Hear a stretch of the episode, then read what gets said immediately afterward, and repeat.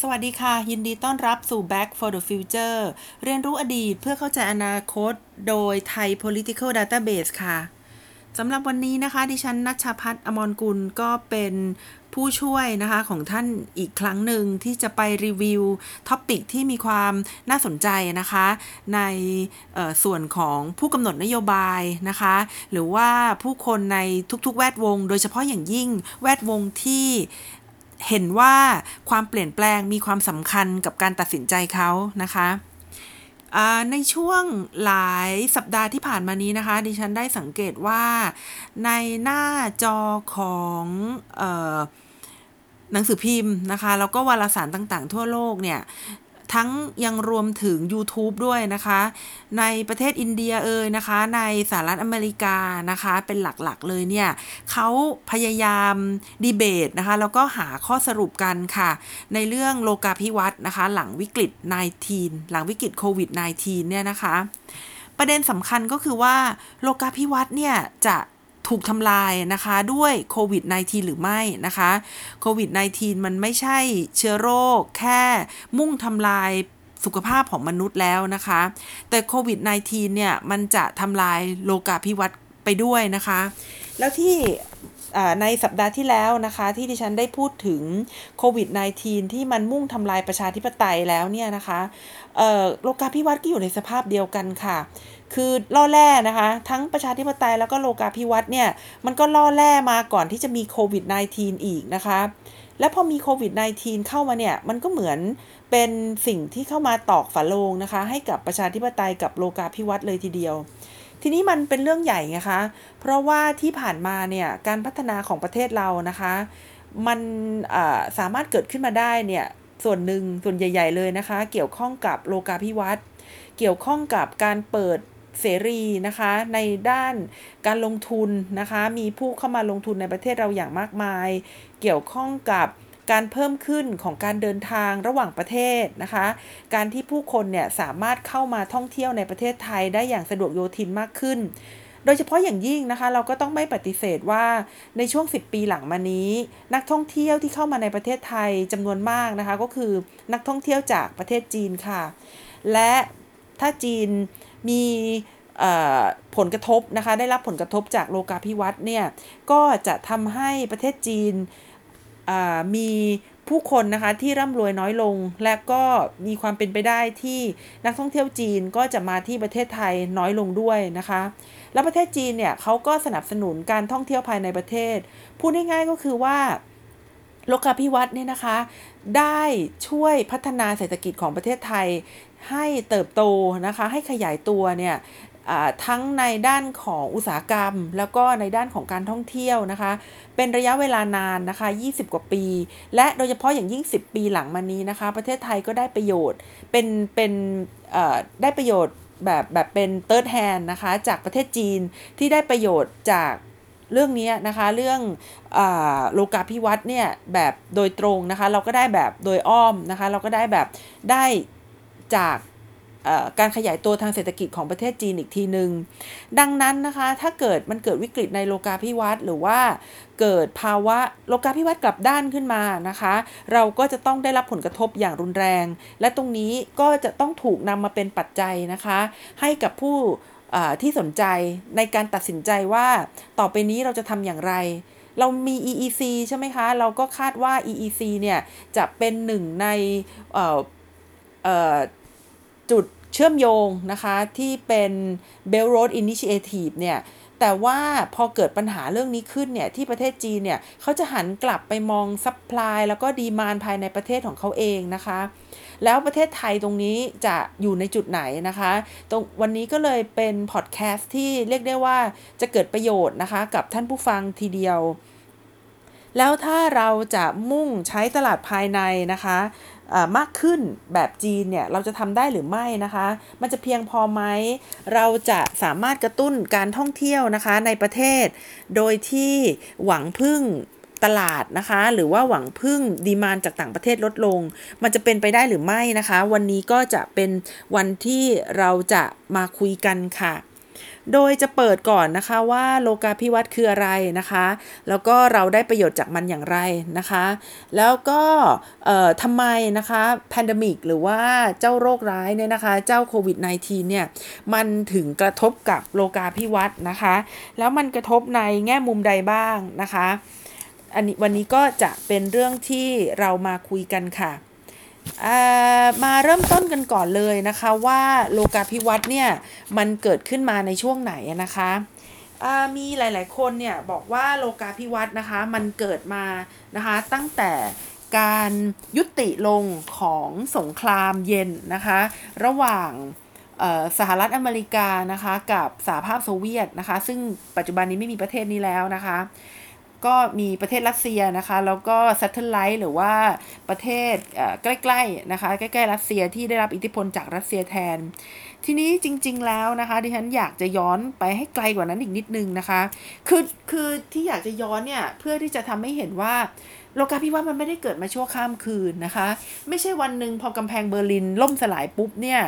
ผู้คนจะหันมาค้าขายกันเป็นหมู่บ้านเดียวกัน เป็นชุมชนเดียวกันนะคะ ดังคำจำกัดความของโลกาภิวัตน์ก็หาไม่นะคะ เราลองย้อนกันไปก่อนหน้านั้นหน่อยนะคะ คือประมาณในยุค1980 นะคะ ก็คือ 10 ปีก่อนการล่มสลายของกำแพงเบอร์ลินค่ะ 10 ปีก่อนการล่มสลายของกำแพงเบอร์ลินนะคะ คือในปี 1981 นะคะ ก็เป็นปีที่ประธานาธิบดีของสหรัฐอเมริกานะคะ ชื่อโรนัลเรแกนค่ะดิฉันเป็นคนหนึ่งนะคะที่ที่เกิดในยุคนั้นนะคะ ที่เติบโตมาในยุคโรนัลเรแกนก็คือตั้งแต่เด็กจนโตเนี่ย ก็เป็น 8 ปีนะคะที่เขาได้อยู่ในตำแหน่งแล้วดิฉันก็ จดจำนะคะ ชื่อประธานาธิบดีก็คือโรนัลเรแกนนะคะ ตั้งแต่นั้นเป็นต้นมา ในวันแรกนะคะที่เขาสาบานตนเข้ารับการดำรงตำแหน่งนะคะ เขาได้พูดสปีชนะคะหนึ่งที่เป็นที่จดจำนะคะ จนมาถึงปัจจุบันนะคะสปีชของเขานะคะเขาก็พูดถึงความตกต่ำต่างๆนะคะ ซึ่งเป็นวิกฤตของประเทศ สหรัฐอเมริกานะคะ ก่อนที่เขาจะมาดำรงตำแหน่งประธานาธิบดีเนี่ยเขาก็ได้พูดถึงวิกฤตต่างๆนะคะ แล้วเขาก็ได้พูดคีย์เวิร์ดคำหนึ่งค่ะว่า วันนี้เนี่ยนะคะรัฐบาลเนี่ยไม่ใช่ทางออกของปัญหานะคะแต่วันนี้รัฐบาลก็คือตัวปัญหานั่นเองนะคะ government is not the solution to our problem นะคะ government is the problem นะคะเขาเขาพูดว่าเนี่ยรัฐบาลคือตัวปัญหา ทีนี้นับตั้งแต่วันที่เขาสาบานตน เข้าดำรงตำแหน่งเป็นประธานาธิบดีของสหรัฐอเมริกาเป็นต้นมานะคะ ไอ้วลีหรือประโยคที่เขาพูดว่ารัฐบาลนั่นแหละคือตัวปัญหานะคะ ได้เป็นทิศทางในการกำหนดนโยบายนะคะ ทางการเมืองนะคะกำหนดนโยบายทางเศรษฐกิจนะคะ ซึ่งผลส่งผลกระทบต่อสังคมนะคะ และในที่สุดแล้วมันได้ถักทอค่ะ ให้เกิดบรรยากาศที่ เหมาะสมนะคะกับการฟักตัวของโลกาภิวัตน์ค่ะคำว่า government is the problem นะคะเป็นคำที่ใช้อธิบายนะคะแนวคิดที่เรียกว่าเป็นพวกเสรีนิยมใหม่ได้อย่างชัดเจนเลยนะคะเสรีนิยมใหม่คืออะไรคะเสรีนิยมใหม่ก็คือทุนนิยมในอีกรูปแบบหนึ่งนั่นเองนะคะ แต่ว่าเขาไม่ได้อยากใช้คำว่า capitalism นะคะ เพราะคำว่า capitalism เนี่ยมันฟังแลดูโหดร้ายนะคะ แล้วมันฟังแลดู ให้ความสำคัญกับทุนมากเกินไป ซึ่ง socialism ไม่ชอบสิ่งนี้นะคะ พวกสังคมนิยมหรือ socialism เนี่ย ก็จะเกลียดนะคะกับคำว่าทุนนิยม และเขาก็มองว่าโอ้มองเห็นสิ่งต่างๆ เป็นเพียงวัตถุ แล้วก็ไม่ทำให้เกิด ความงอกงามทางจิตใจเลยนะคะ เพราะฉะนั้นเขาไม่ใช้คำว่าทุนนิยม แต่เขาใช้คำว่า neo liberalism แล้วมัน tricky ตรงนี้นะคะ เพราะว่า liberalism เนี่ยมันแปลว่าเสรีนิยม มันเป็นอุดมการทางการเมืองนะคะ ของคนที่เป็นเสรีประชาธิปไตย แต่พอใส่ neo เข้ามาปุ๊บเนี่ยนะคะ มันจึงหมายความถึงเสรีนิยมทางเศรษฐกิจ เมื่อหมายถึงเสรีนิยมทางเศรษฐกิจนะคะ ก็หมายถึงว่า มือใครยาว สาวได้สาวเอา และรัฐบาลค่ะ ก็จะมีบทบาทที่น้อยลงก็คือรัฐบาลจะต้องเล็กที่สุด ต้องทำอย่างไรที่จะยกเว้นกฎระเบียบข้อบังคับให้มากที่สุด ปล่อยให้เอกชนทำงานไปให้ได้ดีที่สุดนะคะ และเมื่อนนั้นก็จะเกิด ความมีประสิทธิภาพสูงสุดของตลาด และสังคมก็จะดำเนินไปได้นะคะ โดยที่มีสมมติฐานเริ่มต้นก็คือว่ารัฐบาลก็คือปัญหานั่นเองนะคะหลังจากที่เลแกนนะคะได้เป็นประธานาธิบดีนะคะ สองสมัยก็คือในปีคริสตศักราช 1981 ค่ะ ถึงคริสตศักราช 1989 นะคะ 8 ปีนั้นนะคะ เป็น 8 ปีของยุคเศรษฐกิจใหม่ของสหรัฐอเมริกาที่ชื่อ r e a g a n o m i c นะคะ r e a g a n o m i c ก็คือเศรษฐกิจแบบเรแกนนะคะ เศรษฐกิจแบบเรแกนก็คือการสิ้นสุดลงนะคะของ การมีรัฐบาลใหญ่ หรือว่าการที่รัฐบาลเข้ามากำหนดกฎเกณฑ์นะคะ สร้างรัฐวิสาหกิจ หรือว่ามีนโยบายแบบสังคมนิยมนะคะ ดังนั้นจึงไม่มีอีกต่อไปนะคะ แล้วตั้งแต่เรแกนได้เป็นประธานาธิบดีเป็นต้นมานะคะ ก็เลยเป็นต้นกำเนิดของออทุนนิยมข้ามชาตินะคะ แล้วถ้าเรามาดูว่าแล้วแล้ว ทำไมอยู่ๆเลยแกนถึงพูดเช่นนั้นออกมานะคะ ก็ต้องย้อนกลับไปดูหน่อยค่ะ ย้อนกลับไปดูหน่อยนะคะว่า ในยุคนั้นเนี่ยมันเกิดอะไรขึ้นกับสภาพสังคมแล้วก็การเมืองของสหรัฐอเมริกาที่แย่มากนะคะ แย่จนกระทั่งเรแกนเนี่ยออกมาบอกว่าโอ้รัฐบาลไม่ใช่คำตอบนะของการแก้ไขปัญหานะคะ แต่รัฐบาลนั่นแหละก็คือตัวปัญหานะคะ เรามาดูเลยว่ามันเกิดอะไรขึ้น ก็ในทศวรรษที่ 1970 นะคะ ก็ถือได้ว่าเป็นทศวรรษแห่งการเปลี่ยนแปลงนะคะ แล้วก็ความเจ็บปวดของสหรัฐอเมริกาเลยนะคะ ก็คือว่าก่อนหน้านั้นเนี่ยสงครามเย็นค่ะ มันร้อนแรงมากนะคะ ร้อนแรงขนาดที่หลายหลายคนนะคะ คิดว่าจะเกิดสงครามโลกครั้งที่ 3 แล้วนะคะ จากการที่สหภาพโซเวียตนะคะ ไปตั้งฐานยิงขีปนาวุธนะคะที่คิวบานะคะ เกิดเป็นวิกฤตการ์นะคะวิกฤตการคิวบานะคะ ในปีคศ 1962 นะคะ แล้วก็หลังจากนั้นเป็นต้นมาเนี่ยหลังจากได้เกิดวิกฤตการคิวบาเป็นต้นมานะคะ พวกบรรดาผู้นำทั้งหลายในโลกเขาก็ปอดแหกนะคะเขาก็ไม่อยากที่จะให้เกิดวิกฤตการเช่นนี้เกิดขึ้นอีกแล้วนะคะ เขาจึงได้ ไปมีการชะลอตัวของความขัดแย้งระหว่างกันนะคะ ที่เขาเรียกว่าเดอะตองนะคะเป็นการชะลอตัวของความขัดแย้งระหว่างกันนะคะ เจรจาลดอาวุธนะคะผู้นำเริ่มพูดคุยกันมากขึ้นนะคะ เริ่มที่จะคลายความเย็นหนาวเหน็บนะคะ ของสงครามทางอุดมการระหว่างสองประเทศค่ะ ทีนี้นะคะทีนี้ในช่วงนั้นนะคะสหรัฐอเมริกาเนี่ยเขามีกองกำลังทหารนะคะในเวียดนามนะคะแล้วก็มีปัญหามากมายนะคะจนกระทั่งปัญหาในประเทศสหรัฐอเมริกาด้วยนะคะ แล้วก็ต้องขอบอกว่าในปีในในคิตศักราช1960เนี่ยนะคะมีเหตุการณ์ การประท้วงนะคะของคนผิวสีในสหรัฐอเมริกาด้วยนะคะ แล้วก็สหรัฐอเมริกาเนี่ยส่งทหารไปที่เวียดนามอย่างที่บอกไปเมื่อสักครู่แล้วนะคะ แล้วก็ในที่สุดค่ะ ก็คงได้คิดแล้วนะคะว่าจะทำอย่างไรที่จะถอนตัวออกจาก เวียดนามนะคะ โดยที่ให้บาดเจ็บน้อยที่สุด เสียหน้าน้อยที่สุดนะคะ เริ่มต้นจากการเดินทางไปประเทศจีนนะคะ ของประธานาธิบดีริชาร์ดนิกสันในปี 1972 นะคะ ก็ได้ทำให้ความสัมพันธ์ระหว่างสหรัฐอเมริกาแล้วก็จีนเนี่ยได้เริ่มต้นขึ้นนะคะ อย่างเป็นทางการ แล้วก็ความสัมพันธ์ระหว่างจีนกับสหภาพโซเวียต ก็ซึ่งซึ่งซึ่งไม่ค่อยดีอยู่แล้วนะคะ ก็เริ่มถดถอยลงมากขึ้นเรื่อยๆนะคะ ศรษฐกิจของสหรัฐอเมริกาค่ะถูกกระทืบซ้ำนะคะ ด้วยปัญหาความผันผวนนะคะของราคาน้ำมันโลกนะคะสองครั้งในทศวรรษที่ 1970 นะคะ คือในปีที่ 1973 กับ 1976 หลังจากนั้นค่ะ หลังจากที่เกิดวิกฤตการน้ำมันนะคะ ก็ได้ทำให้เศรษฐกิจของสหรัฐอเมริกาเนี่ยสุดตัวลงนะคะ เพราะฉะนั้นมันมันโดนมามากมายนะคะ ตั้งแต่เรื่องความขัดแย้งทางสีผิวนะคะ เรื่องปัญหาสงครามเวียดนามนะคะ เรื่องปัญหาเศรษฐกิจภายในประเทศนะคะ จนในที่สุดเนี่ยสหรัฐอเมริกาเขาก็เลยคิดว่าวิธีการที่จะออกจากปัญหาต่างๆนะคะ ก็คือวิธีการที่จะทำอย่างไรให้รัฐบาลนั้นเล็กลงนั่นเองค่ะ หลังจากนั้นนะคะก็ได้เกิดการเจรจากันขึ้นนะคะมีดีบ้างมีร้ายบ้างนะคะ แต่ว่าในจุดที่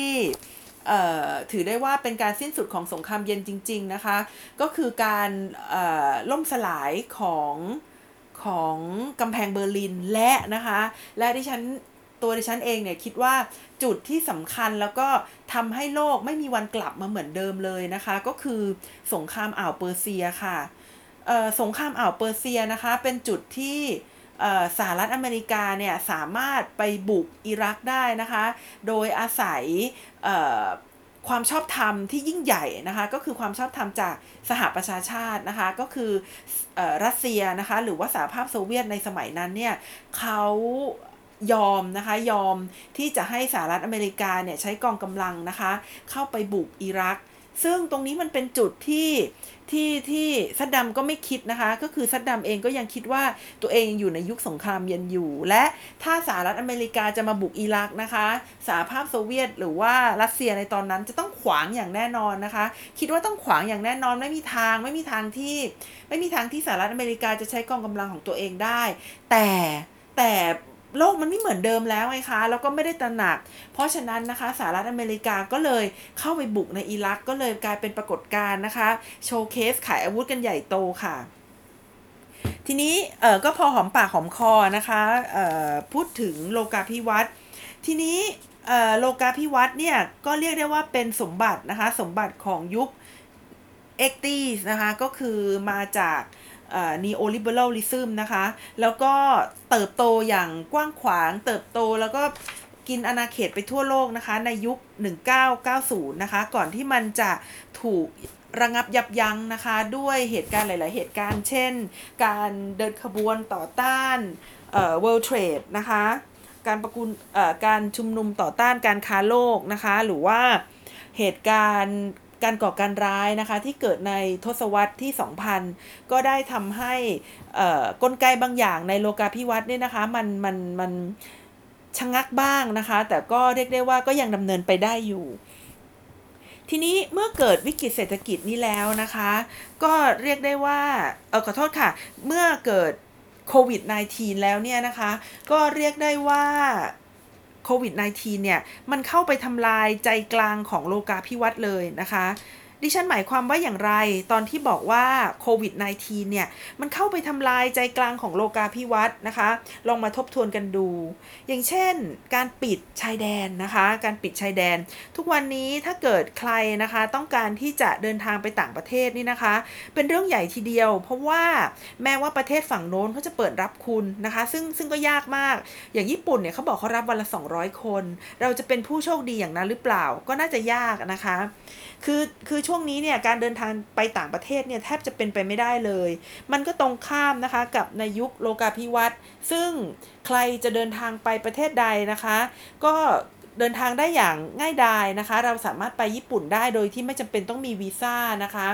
ไปฮ่องกงนะคะ ไปสิงคโปร์ ไปหลาย ๆ ประเทศได้นะคะ หรือแม้ว่าจะมีวีซ่าก็ทำวีซ่าไม่นานนะคะ มีบริษัทหลาย ๆ บริษัทที่รับทำวีซ่าให้เรานะคะ สามารถเดินทางไปท่องเที่ยวได้ทั่วโลกนะคะ แต่ในวันนี้การมันกลับกันนะคะ เหตุการณ์มันกลับกันก็คือมีการปิดชายแดนนะคะ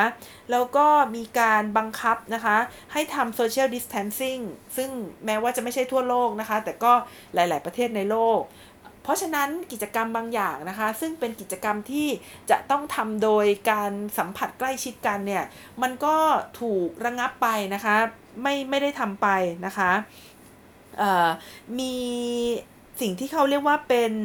global supply chain นะคะ ตรงนี้ลืมพูดไปนะคะ ลืมพูดไปว่าจริง ๆ แล้วลักษณะสำคัญของโลกาภิวัตน์เนี่ย ไม่ใช่ว่ารัฐบาลมีบทบาทลดลงในทุกๆเรื่องนะคะ แต่ว่าสิ่งที่สำคัญในยุคโลกาภิวัตน์ก็คือโครงสร้างการผลิตนะคะ โครงสร้างการผลิตในยุคโลกาภิวัตน์ที่มีความเชื่อมโยงกันทั่วโลกนะคะ คือสินค้าชนิดใดชนิดหนึ่งเนี่ยเราเราจะ trace origin หรือว่าไปดูว่ามันผลิตขึ้นมาที่ประเทศไหนเนี่ยลำบากมากนะคะ เพราะว่าสินค้า 1 ชิ้นเนี่ยมีส่วนประกอบที่ผลิตมาจากหลาย ๆ ประเทศนะคะ มันมีสิ่งที่เขาเรียกว่า ห่วงโซ่การผลิตที่สลับซับซ้อนนะคะ คือสินค้าชิ้นหนึ่งเนี่ยมีการดีไซน์ มีการออกแบบรูปแบบนะคะในประเทศหนึ่งยกตัวอย่างเช่น iPhone ก็ได้นะคะ มีการออกแบบที่ประเทศสหรัฐอเมริกานะคะ อาจจะมีการทำตลาดโดยสหรัฐอเมริกาด้วยนะคะ แต่ว่าวัสดุข้างในนะคะ ตัวที่เป็นความจำนะคะ ผลิตในประเทศหนึ่งนะคะ ตัวที่เป็นเป็นชิปนะคะ อาจจะดีไซน์ในประเทศหนึ่งแต่ก็ผลิตในอีกประเทศหนึ่งนะคะ มีความสลับซับซ้อนมากกว่าที่จะมาเป็นโทรศัพท์ที่เราเดินถือกันนะคะ เพราะฉะนั้นถามว่า iPhone ผลิตที่ไหน เป็นของอเมริกาหรือเปล่า หรือเป็นของจีน หรือเป็นของเกาหลีใต้ หรือเป็นของอังกฤษนะคะ ก็พูดได้ยากค่ะ และยิ่งเป็นสินค้าที่มีวัสดุภายในค่อนข้างที่จะสลับซับซ้อนกับโทรศัพท์มือถือนะคะ อย่างเช่น รถยนต์เครื่องหนึ่งนะคะ เครื่องบินเครื่องหนึ่งนะคะ ก็ยิ่งสังเกตว่าส่วนประกอบข้างในนะคะ ก็จะมาจากหลาย ๆ ที่ของโลก ทีนี้พอมีโควิดขึ้นมานะคะ ความสัมพันธ์ระบบโลจิสติกที่เชื่อมระหว่างสินค้าที่เป็นชิ้น ๆ พวกนี้นะคะ ก็ ได้รับความกระทบกระเทือนนะคะ ถูกขัดขวางขึ้นมา ก็ได้ทำให้ระบบการผลิตที่เป็นที่เกิดมาในยุคโลกาภิวัตน์ที่เขาเรียกว่าเป็น JIT นะคะ หรือว่า just in time นะคะ ประเทศต่างๆ ไม่ต้องมีสต็อกแล้วเนี่ย มันเกิดการเปลี่ยนแปลงไปค่ะ แต่ละประเทศอาจจะต้องบริหาร supply ของตัวเองนะคะ บริหารสต็อกของตัวเองแล้วก็ไม่สามารถ เลือกประเทศที่ผลิตได้ถูกที่สุดอีกต่อไป แต่จะต้องบริหารนะคะ ให้สต็อกของตัวเองเนี่ยถูกผลิตในหลาย ๆ ประเทศ เผื่อมีปัญหาขึ้นมานะคะ ก็จะได้สั่งวัตถุดิบนะคะจากอีกประเทศหนึ่งแทนนะคะ เพราะฉะนั้นในในเรื่องความได้เปรียบจากต้นทุนเนี่ยมันจึง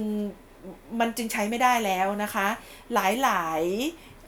ประเทศหรือว่าหลาย ๆ โรงงานนะคะ เขาจึงได้กำหนดมาตรฐานใหม่ว่า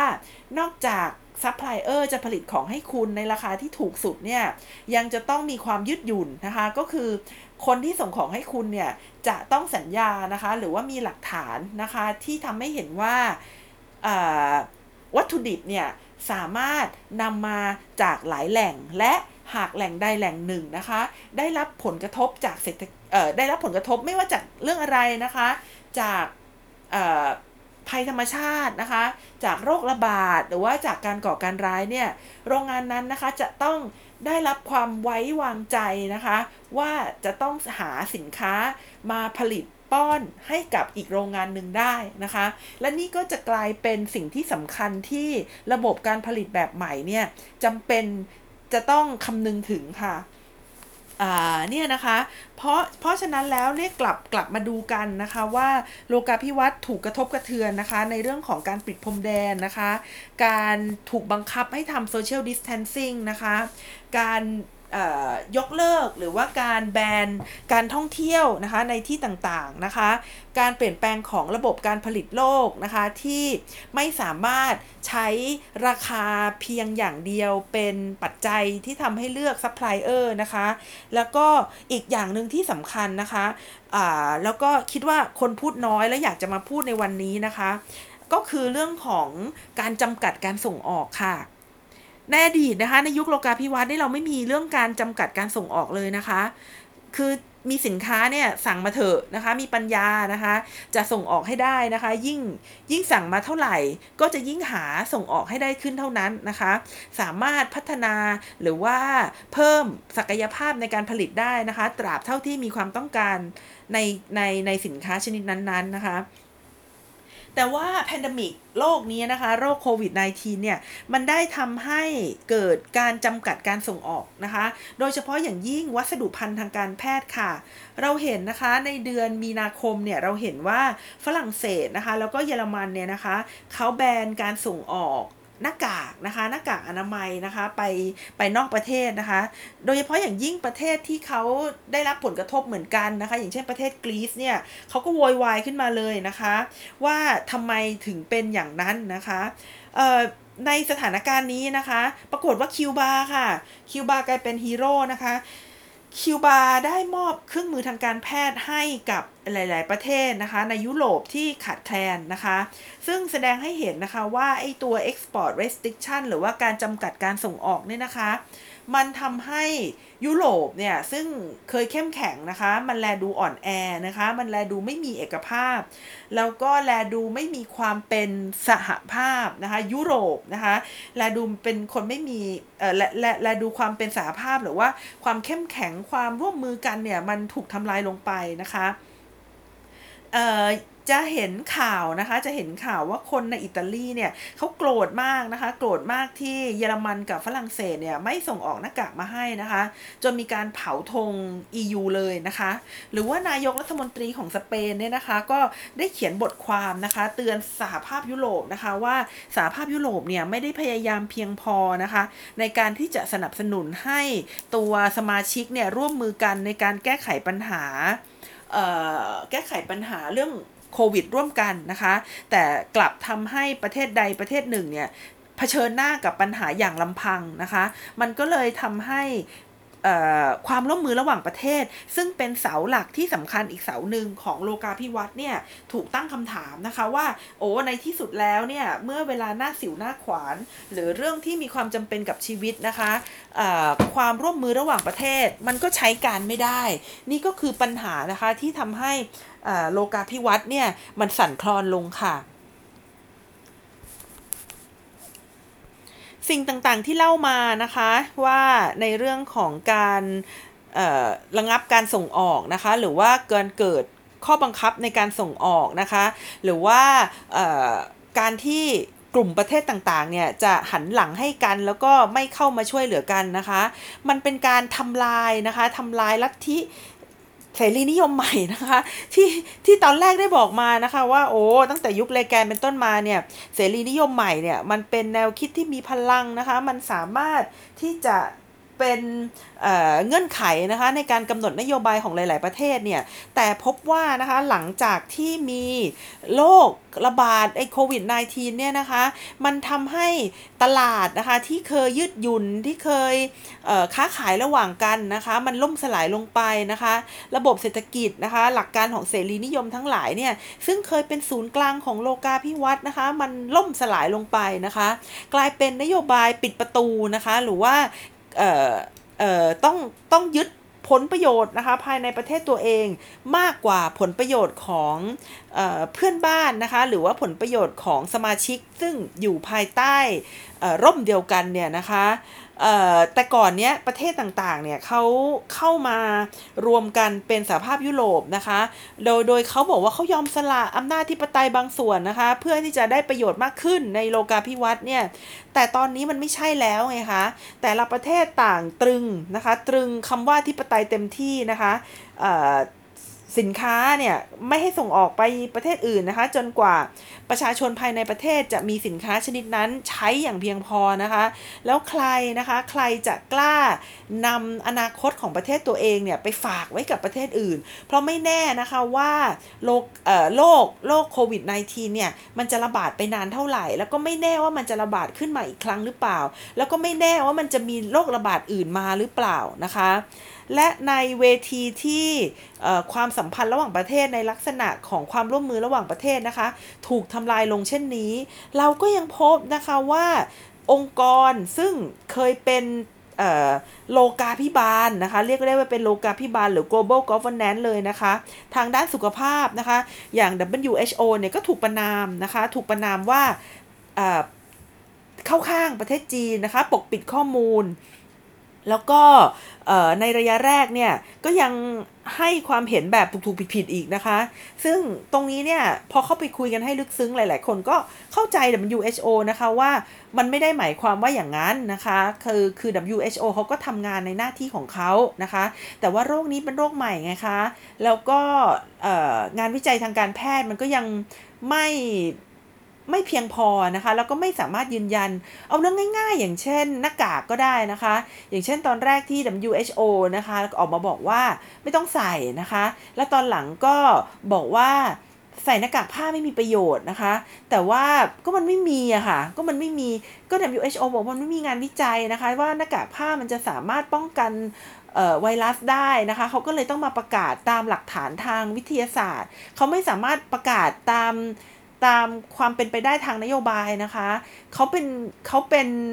โลกาพิบาลด้านสุขภาพ ดังนั้นเขาจะต้องทำงานด้วยข้อมูลนะคะ ตรงนี้ที่ฉันค่อนข้างที่จะเชื่อนะคะว่า WHO ไม่ได้ปกปิดข้อมูล แต่มันไม่มีข้อมูล คือคือมันไม่มีข้อมูลทางวิทยาศาสตร์ที่จะบอกว่าหน้ากากผ้ามันใช้การได้กี่เปอร์เซ็นต์นะคะ เพราะฉะนั้นเขาก็เลยไม่ได้มายืนยันให้ใช้หน้ากากผ้านะคะ แต่พอประเทศในเอเชียเขาใช้หน้ากากผ้า แล้วปรากฏว่ามันก็สามารถป้องกันโรคได้นะคะ เมื่อนั้นแหละที่เขาถึงได้ออกมาบอกว่าอ้าวให้ใช้หน้ากากผ้ากัน ภายใต้สถานการณ์อย่างนี้มันดูเหมือนกับว่า WHO มันช้าไงคะคือคือคือความหวัง ของประชาชนที่มองว่า WHO คุณคุณต้องมาก่อนนะ คุณต้องแนะนำก่อน คุณต้องมีความรู้มากกว่าคนธรรมดาสิ แต่ว่าการกลับกลายเป็นว่าโลกนี้มันใหม่มากนะคะ จนจนเอ่อไม่แม้กระทั่ง WHO ก็ไม่รู้นะคะ ว่าควรจะต้องทำอะไรในระยะแรกนะคะ นั่นแหละค่ะ ก็จากภาวะการขาดแคลนนะคะ สินค้าที่เป็นซัพพลายทางการแพทย์นะคะทำให้ใครๆเนี่ยก็เข้ามาพูดถึงนะคะ แล้วก็ประนามการแบ่งงานกันทำระหว่างประเทศว่าในความเป็นจริงแล้วนะคะมันมันไม่สามารถทำได้ เพราะว่ามันจะเกิดผลกระทบกับประเทศต่างๆนะคะ อายกตัวอย่างสัปดาห์ที่แล้วเนี่ยประเทศหนึ่งที่พอดิฉันฟังข่าวแล้วดิฉันก็ตัดสินใจเลยว่าสัปดาห์นี้ดิฉันจะต้องพูดเรื่องนี้นะคะ ก็คือข่าวสวิตเซอร์แลนด์ first นะคะ คือคือเราอาจจะเคยได้ยินเรื่องอเมริกา first นะคะ แต่วันนี้เนี่ยสวิตเซอร์แลนด์เขาเขาออกมาพูดแล้วนะคะ ว่าเขาจะ first บ้าง เพราะว่าประเทศสวิตเซอร์แลนด์เนี่ยเป็นประเทศที่เอ่อเรียกได้ว่าไม่มีโรงงานอุตสาหกรรมในประเทศนะคะ เขาไม่ได้ผลิตเอ่อสินค้าอุตสาหกรรม เพราะว่า การที่ไปซื้อต่างประเทศเนี่ยนะคะถูกมากกว่าที่เขาจะผลิตเองนะคะ เพราะฉะนั้นที่ผ่านมาเนี่ยประเทศไหนเอ่อส่วนไหนใกล้เยอรมันเขาก็จะไปซื้อที่เยอรมันนะคะ ส่วนไหนใกล้ฝรั่งเศสเขาก็จะไปซื้อที่ฝรั่งเศสเขาก็จะไปซื้อที่ต่างประเทศเอานะคะ แต่ว่าปรากฏว่าในยุคโควิดเนี่ยทั้งสองประเทศนี้มันปิดประเทศนะคะมันก็ออกไม่ได้ เขาก็เลยเจอกับภาวะการขาดแคลนของสินค้านะคะ นี่ก็เป็นสาเหตุนะคะที่เขากลับมานั่งคิดในประเทศของเขาเลยว่า ต่อไปนี้เนี่ยเขาจะต้องผลิตนะคะต้องผลิตเองแล้วนะคะ ต้องมีบริษัทของตัวเองแล้วแม้ว่าจะต้องซื้อสินค้าที่แพง แต่นี่ก็ ดีกว่านะคะ ที่จะไปฝากอนาคตไว้กับคนอื่น แล้วก็มีอนาคตที่ไม่มั่นคง พอที่ฉันฟังข่าวนี้ฉันก็สั่นเลยนะคะ เพราะว่าขนาดสวิตเซอร์แลนด์เขายังไม่ไม่ไม่ยอมที่จะใช้เงื่อนไขด้านราคามาเป็นตัวกำหนดในการผลิตหรือไม่ผลิตอะไรอีกต่อไปแล้วนะคะเขาไปใช้เงื่อนไขด้านอื่นเข้ามาช่วยด้วย ซึ่งมันจะทำให้โลกาภิวัตน์นะคะ ในวันนี้ต้องเปลี่ยนแปลงนะคะ เพราะว่าที่ผ่านมาเนี่ยมันมันเชื่อมโยงกันมันมันพึ่งพาอาศัยกันนะคะ จนจนเอ่อถ้าเกิดอะไรขึ้นในระบบแล้วเนี่ย มันจะพังกันหมดนะคะ มันจะเป็นเส้นใยที่ไม่ flexible นะคะไม่ไม่ยืดหยุ่นนะคะ เมื่อเกิดอะไรขึ้นเนี่ย เมื่อเกิดอย่างตอนที่ประเทศไทยโดนน้ำท่วมนะคะ ประเทศไทยซึ่งเป็นศูนย์กลางในการผลิตฮาร์ดดิสก์นะคะ ก็เลยทำให้ฮาร์ดดิสก์ทั่วโลกเนี่ยเกิดการขาดแคลนขึ้นนะคะ เกิดสภาวะที่เรียกได้ว่าเป็นห่วงโซ่อุปทานนะคะช็อกกะทันหันนะคะและอีกประการหนึ่งนะคะก็คือว่าในการที่หลาย ๆ ประเทศเนี่ยเขาพึ่งพาอาศัยกันในโลกาภิวัตน์แล้วนะคะ ถ้าเกิดปัญหากับประเทศหนึ่งนะคะเอาเอาพูดไปเลยก็ได้คือคือประเทศจีนเนี่ยแล้วประเทศจีนเนี่ยเขาสามารถแก้ไขปัญหาเขาได้นะคะเขาเปิดประเทศเขาได้ในช่วงเดือนมีนาแล้วเนี่ยแต่ถามว่าเขาจะกลับมาพัฒนาได้เหมือนช่วงก่อนวิกฤตหรือเปล่าก็ต้องบอกว่ายากมากนะคะ ก็คือโลกาภิวัตน์เนี่ยมันทำให้ประเทศต่างๆ มันพัฒนาไปด้วยกันนะคะมันจับมือไปด้วยกันมันโตไปด้วยกัน แต่เมื่อมันมีอะไรมาฉุดแล้วเนี่ยเพื่อนยังไปไม่ได้เนี่ยเราก็ไม่สามารถไปได้นะคะ ประเทศจีนเขาถึงได้หันมา ใช้ตลาดภายในประเทศเพื่อที่จะผลักดันตัวเองนะคะ ให้เติบโตในสภาวะที่เพื่อนยังยังนอนอยู่เพื่อนยังป่วยป่วยอยู่ เพื่อนยังไม่สามารถลุกขึ้นมาพัฒนาเศรษฐกิจหรือว่าสร้างความเติบโตไปด้วยกันได้นะคะ แต่พูดอย่างนี้ก็ไม่ได้หมายความว่าจีนเขาจะทิ้งตลาดนอกประเทศนะคะเขาก็รอไงคะ ในระหว่างที่รอเนี่ยเขาก็จะต้องทำให้ตลาดภายในเข้มแข็ง แล้วก็พัฒนาตลาดภายในนะคะในช่วงที่ตลาดภายนอกเนี่ยยังป่วยอยูู่่นะคะอย่างที่ได้บอกอีกเรื่องหนึ่งนะคะ ตอนที่เปิดรายการมานะคะว่าเเมื่อสัปดาห์ที่แล้วที่เราได้คุยกันว่าก่อนที่จะมีวิกฤตนะคะก่อนที่จะมีวิกฤตเนี่ยประชาธิปไตยนะคะก็อยู่ในสภาวะที่ไม่ค่อยดีเท่าไหร่นะคะ ก็เคยได้พูดไปในรือในในใน ในเรื่องของประชาธิปไตยแล้วนะคะ ทีนี้เรามาดูกันว่าก่อนที่จะมีโควิดเนี่ยโลกาภิวัตน์มันเป็นยังไงนะคะ เราก็พบว่าก่อนที่จะมีโควิดเนี่ยนะคะโลกาภิวัตน์ก็ก็ไม่ค่อยจะดีเท่าไหร่นะคะ เพราะว่ามันมีความตึงเครียดนะคะ ระหว่างประเทศนะคะ สหรัฐอเมริกากับประเทศจีนนะคะ ซึ่งมีความตรงเครียดมีสงครามการค้ากันอยู่นะคะ และสงครามการค้าหรือว่าความหมั่นไส้ความไม่ลงรอยกันของสองมหาอำนาจเนี่ยนะคะ มันก็ถูกทำให้แย่มากขึ้นนะคะ ด้วยโควิด คือโควิดเนี่ยมันมันเป็นทั้งเหตุและเป็นทั้งผลนะคะของของ ความล้มเหลวของโลกาภิวัตน์นะคะ คือมันได้กลายเป็นเป็นจุดที่ผู้นำประเทศหนึ่งนะคะ สามารถไปโทษกันได้นะคะสหรัฐอเมริกาก็ไปโทษนะคะ เรียกเรียกเรียกโควิด -19 เนี่ยนะคะว่าเป็น Chinese virus นะคะ แล้วก็เมื่อสัปดาห์ที่ผ่านมาก็ไปเรียกว่าเป็นกังฟลูนะคะ ก็คือไปโทษว่าอ่าเนี่ยโรคนี้มาจากจีนมาจากจีนมาจากจีนนะคะ ในขณะที่ประเทศจีนก็บอกว่า มันไม่ได้มาจากจีน มันยังไม่มีหลักฐานอะไรเลยว่ามาจากฉัน แล้วก็ที่ผ่านมาฉันก็พยายามเตือนเตือนคุณเตือนโลกแล้วนะคะ แต่คุณก็ไม่พยายามที่จะแก้ไขปัญหาเลย ในวันนี้นะคะ โรคโควิดที่มันร้ายแรงในประเทศคุณเนี่ยมาจากประเทศคุณเลยนะคะ ที่ไม่สามารถที่จะแก้ไขปัญหาภายในได้นะคะ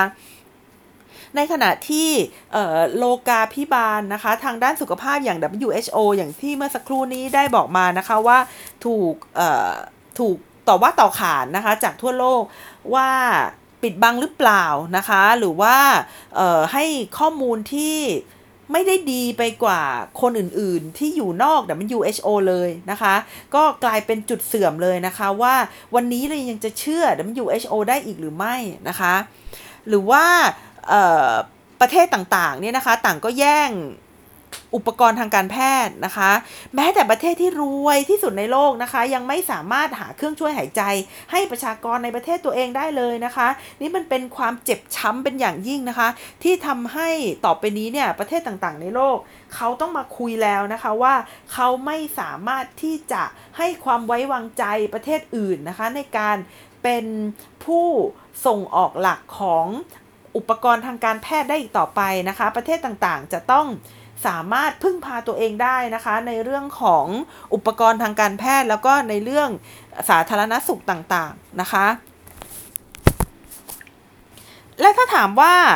ครั้งนี้เป็นครั้งแรกหรือเปล่า ที่โลกาภิวัตน์ถูกทดสอบระบบนะคะ ก็ต้องบอกว่าไม่ใช่นะคะ โลกาภิวัตน์เนี่ยมันเคยถูกทดสอบระบบมาแล้วหลายครั้งนะคะ ในทางด้านความมั่นคงก็คือในช่วงปี 2001 นะคะ ที่เกิดวิกฤตความมั่นคง จนได้ทำให้โลกาภิวัตน์เนี่ยเขาถูกทดสอบระบบ แล้วก็โลกาภิวัตน์เขาก็สามารถเดินอยู่ได้นะคะ ไม่ได้มีปัญหาอะไรมาก ในครั้งที่2นะคะก็คือวิกฤต finance นะคะวิกฤตทางด้านการเงินในปี 2008 นะคะ ครั้งนั้นก็เป็นตัวทดสอบระบบของโลกาภิวัตน์เช่นเดียวกัน แต่ครั้งนี้นะคะ ครั้งนี้เนี่ยก็ถือว่าเป็นการทดสอบระบบครั้งยิ่งใหญ่นะคะ ซึ่งคิดว่ามันเป็นเรื่องที่ใหญ่กว่า 2 ครั้งแรกเป็นอย่างยิ่งนะคะ เพราะว่าในในในครั้งแรกเนี่ยที่เกิดขึ้นในปี 2001เนี่ยนะคะ เอ่อมันเกิดในเงื่อนไขของความมั่นคงนะคะ และก็มีประเทศที่เป็นเป้าหมายนะคะอยู่ไม่กี่ประเทศ เช่นสหรัฐอเมริกานะคะตะวันออกกลางนะคะ ซึ่งเป็นเป้าหมายหลักของการชะงักงันของโลกาภิวัตน์นะคะ ปี 2008 นะคะ ปี 2008 มันเกิดในโครงสร้างทางการเงินนะคะ แล้วก็เกิดในช่วงที่โลกาภิวัตน์เนี่ย ยังไม่ได้สุกงอมมากๆนะคะ อย่างในปี 2020 ที่โลกนี้นะคะได้เชื่อมโยงกันมากกว่าในปี 2008 มากมายนะคะ เพราะฉะนั้นจึงมีหลายคนนะคะ เรียกภาวะในปัจจุบันนี้ว่าเป็น the great lockdown นะคะ ก็คือเทียบกับ great recession ที่เกิดขึ้นในทศวรรษที่ 1930 นะคะเขาบอกว่าโรคนี้เนี่ยมันทำให้เกิดวิกฤตนะคะ ไม่ใช่เพียงแค่เรื่องของความมั่นคงนะคะ ไม่ใช่เพียงแค่เรื่องของทางการเงิน แต่เป็นเรื่องที่ กลายเป็นความมั่นคงของมนุษย์จริง ๆ แบบไม่ได้เอามาอ้างอะคะ่ะคือคือทั้งระบบสุขภาพนะคะ ทั้งความไว้วางใจนะคะที่มีต่อรัฐบาล ทั้งในเรื่องของการที่เกิดเป็นวิกฤตเศรษฐกิจเลยนะคะ อย่างที่วันหนึ่งดิฉันเคยเล่าให้ฟังเรื่อง Spanish flu นะคะว่า ตอนที่เกิด Spanish flu หรือว่าไข้หวัดสเปนนะคะ ตอนนั้นเนี่ยมีผู้เสียชีวิตประมาณ 50 ล้านคน ก็คือผลกระทบด้านสุขภาพนี่มากกว่านี้ แต่ถามว่าผลกระทบทางเศรษฐกิจมันแย่อย่างนี้หรือเปล่า ก็ต้องบอกว่าไม่ได้แย่ขนาดนี้นะคะ เพราะว่าในช่วง Spanish flu เนี่ยมันเกิดในช่วงที่เป็นช่วงสงครามค่ะ เพราะฉะนั้นการผลิตนะคะระบบเศรษฐกิจเนี่ยมันก็ยังดำเนินไปอยู่ และนี่ก็อาจจะเป็นสาเหตุนะคะ ที่ว่าทำไมถึงมีคนตายเยอะขนาดนี้ เพราะว่ายังมีการทำงานกันอยู่นะคะ ยังมี การดำเนินการต่อเนื่องของระบบเศรษฐกิจ ยังมีการผลิตอาวุธนะคะ ยังมีการเดินทางของผู้คนนะคะ เพราะว่าต้องมีการเกณฑ์ทหาร แล้วก็มีกองทัพเดินทางไปทั่วโลกนะคะ เพราะฉะนั้น Spanish flu เนี่ยถามว่าทำไมถึงเกิดผลกระทบต่อประชาชนมากมายนะคะ โดยเฉพาะอย่างยิ่งคนที่อยู่ในวัยหนุ่มสาวเนี่ยทำไมถึงติดมากมาย ก็เพราะว่าพวกเขาเหล่านี้อยู่ในระบบเศรษฐกิจนะคะ แล้วก็ยังเป็นทหารอีกนะคะ แต่ว่า สเปนิชฟลูเนี่ยพูดได้ว่าเป็นผลกระทบด้านสุขภาพ แต่ว่ามันไม่ได้ส่งผลกระทบด้านเศรษฐกิจนะคะ เหมือนที่เกิดขึ้นกับวิกฤตโควิดในปัจจุบันค่ะ ดังนั้นนะคะ โดยสรุปว่า โลกาภิวัตน์หลังโควิด -19 เนี่ยนะคะ จะเกิดอะไรนะคะ มันก็ขึ้นอยู่กับปัจจัยต่างๆ เหล่านี้นะคะ 1. ก็คือโรคจะยาวหรือจะเร็วนะคะ จะสิ้นสุดได้เร็วหรือจะช้านะคะ ก็ต้องบอกเลยว่าดูจากสถานการณ์แล้วไม่ไม่เร็วแน่นอนนะคะ ก็คือจะส่งผลกระทบยาวนานแน่นอนนะคะสิบล้านเนี่ยไม่น่าจะนานนะคะ อาจจะไปหยุดที่ 20 ล้านก็ได้นะคะสำหรับจำนวนผู้ติดเชื้อค่ะ ประเด็นที่2นะคะก็คือโรคนี้จะเกิดผลกระทบต่อการเมืองมากน้อยแค่ไหนนะคะ โรคนี้จะทำให้เกิดอำนาจนิยมนะคะเผด็จการอำนาจนิยม หรือว่าฟาชิซึมเนี่ยมากน้อยแค่ไหนนะคะ ยิ่งโรคเนี่ยมันอยู่ยาวหรือว่ายิ่งผลกระทบยาวนะคะ ก็ยิ่งจะสร้างฟาชิส นะคะได้มากขึ้นเท่านั้นค่ะ แล้วก็ประเด็นที่3นะคะก็คือต้องดูว่าใครจะบอบช้ำมากกว่ากันนะคะ จีนนะคะหรือว่าสหรัฐอเมริกานะคะ ฝั่งฟาชิสนะคะหรือว่าฝั่งประชาธิปไตยนะคะก็ต้องก็ต้องดูนะคะ แต่ไม่ได้บอกว่าจีนเป็นฟาชิสหรือว่าอเมริกาเป็นประชาธิปไตยนะคะ เพราะว่าดูจากลักษณะของผู้นำเนี่ยก็จะเห็นว่าผู้นำสหรัฐอเมริกาเนี่ยก็มีลักษณะที่เป็นฟาชิสอยู่มากทีเดียวนะคะ ทีนี้จะดูว่าเราจะไปทางไหนนะคะ จะไปออยู่กับอเมริกานะคะ อเมริกาก็ต้องบอกว่าเราก็ไม่อเมริกาก็ไม่เหมือนเดิมนะคะ ก็ไม่เหมือนเดิมอีกต่อไปนะคะ แล้วยิ่งการเลือกตั้งในครั้งนี้เนี่ย ถ้าเกิดทรัมป์แกได้เป็นประธานาธิบดีต่อนะคะ ก็ก็ต้อง ก็ต้องนับถอยหลังไว้เลยนะคะว่าเเหตุการณ์เนี่ยมันก็ไม่น่าจะดีขึ้นในระยะเวลาอันสั้นนะคะ หรือว่าถ้าเราจะไปอยู่กับจีนนะคะ ก็ต้องบอกว่าจีนก็ไม่ใช่ง่ายนะคะเขาก็ไม่ได้คิดอะไรง่าย ๆนะคะเขาก็มีการคิดคำนวณอยู่อย่างค่อนข้างแม่นยำเพราะฉะนั้นในการเจรจากับจีนหรือว่าทำงานกับจีนนะคะ ก็จะต้องใช้สติอย่างยิ่งยวดนะคะ อย่าไปคิดว่าใครเขาจะให้อะไรเราฟรีๆนะคะ ดูตัวอย่างจากสิ่งที่เกิดขึ้นในแอฟริกาแล้วก็ศรีลังกาได้นะคะว่าไม่มีอะไรได้มาฟรีแน่นอนค่ะ ทีนี้ถ้าเราบอกว่าเอาจีนก็ไม่ไม่ไหวอเมริกาก็ไม่ดีนะคะ เราจะมารวมกลุ่มกันเราจะมาชูอาเซียนหรือเปล่า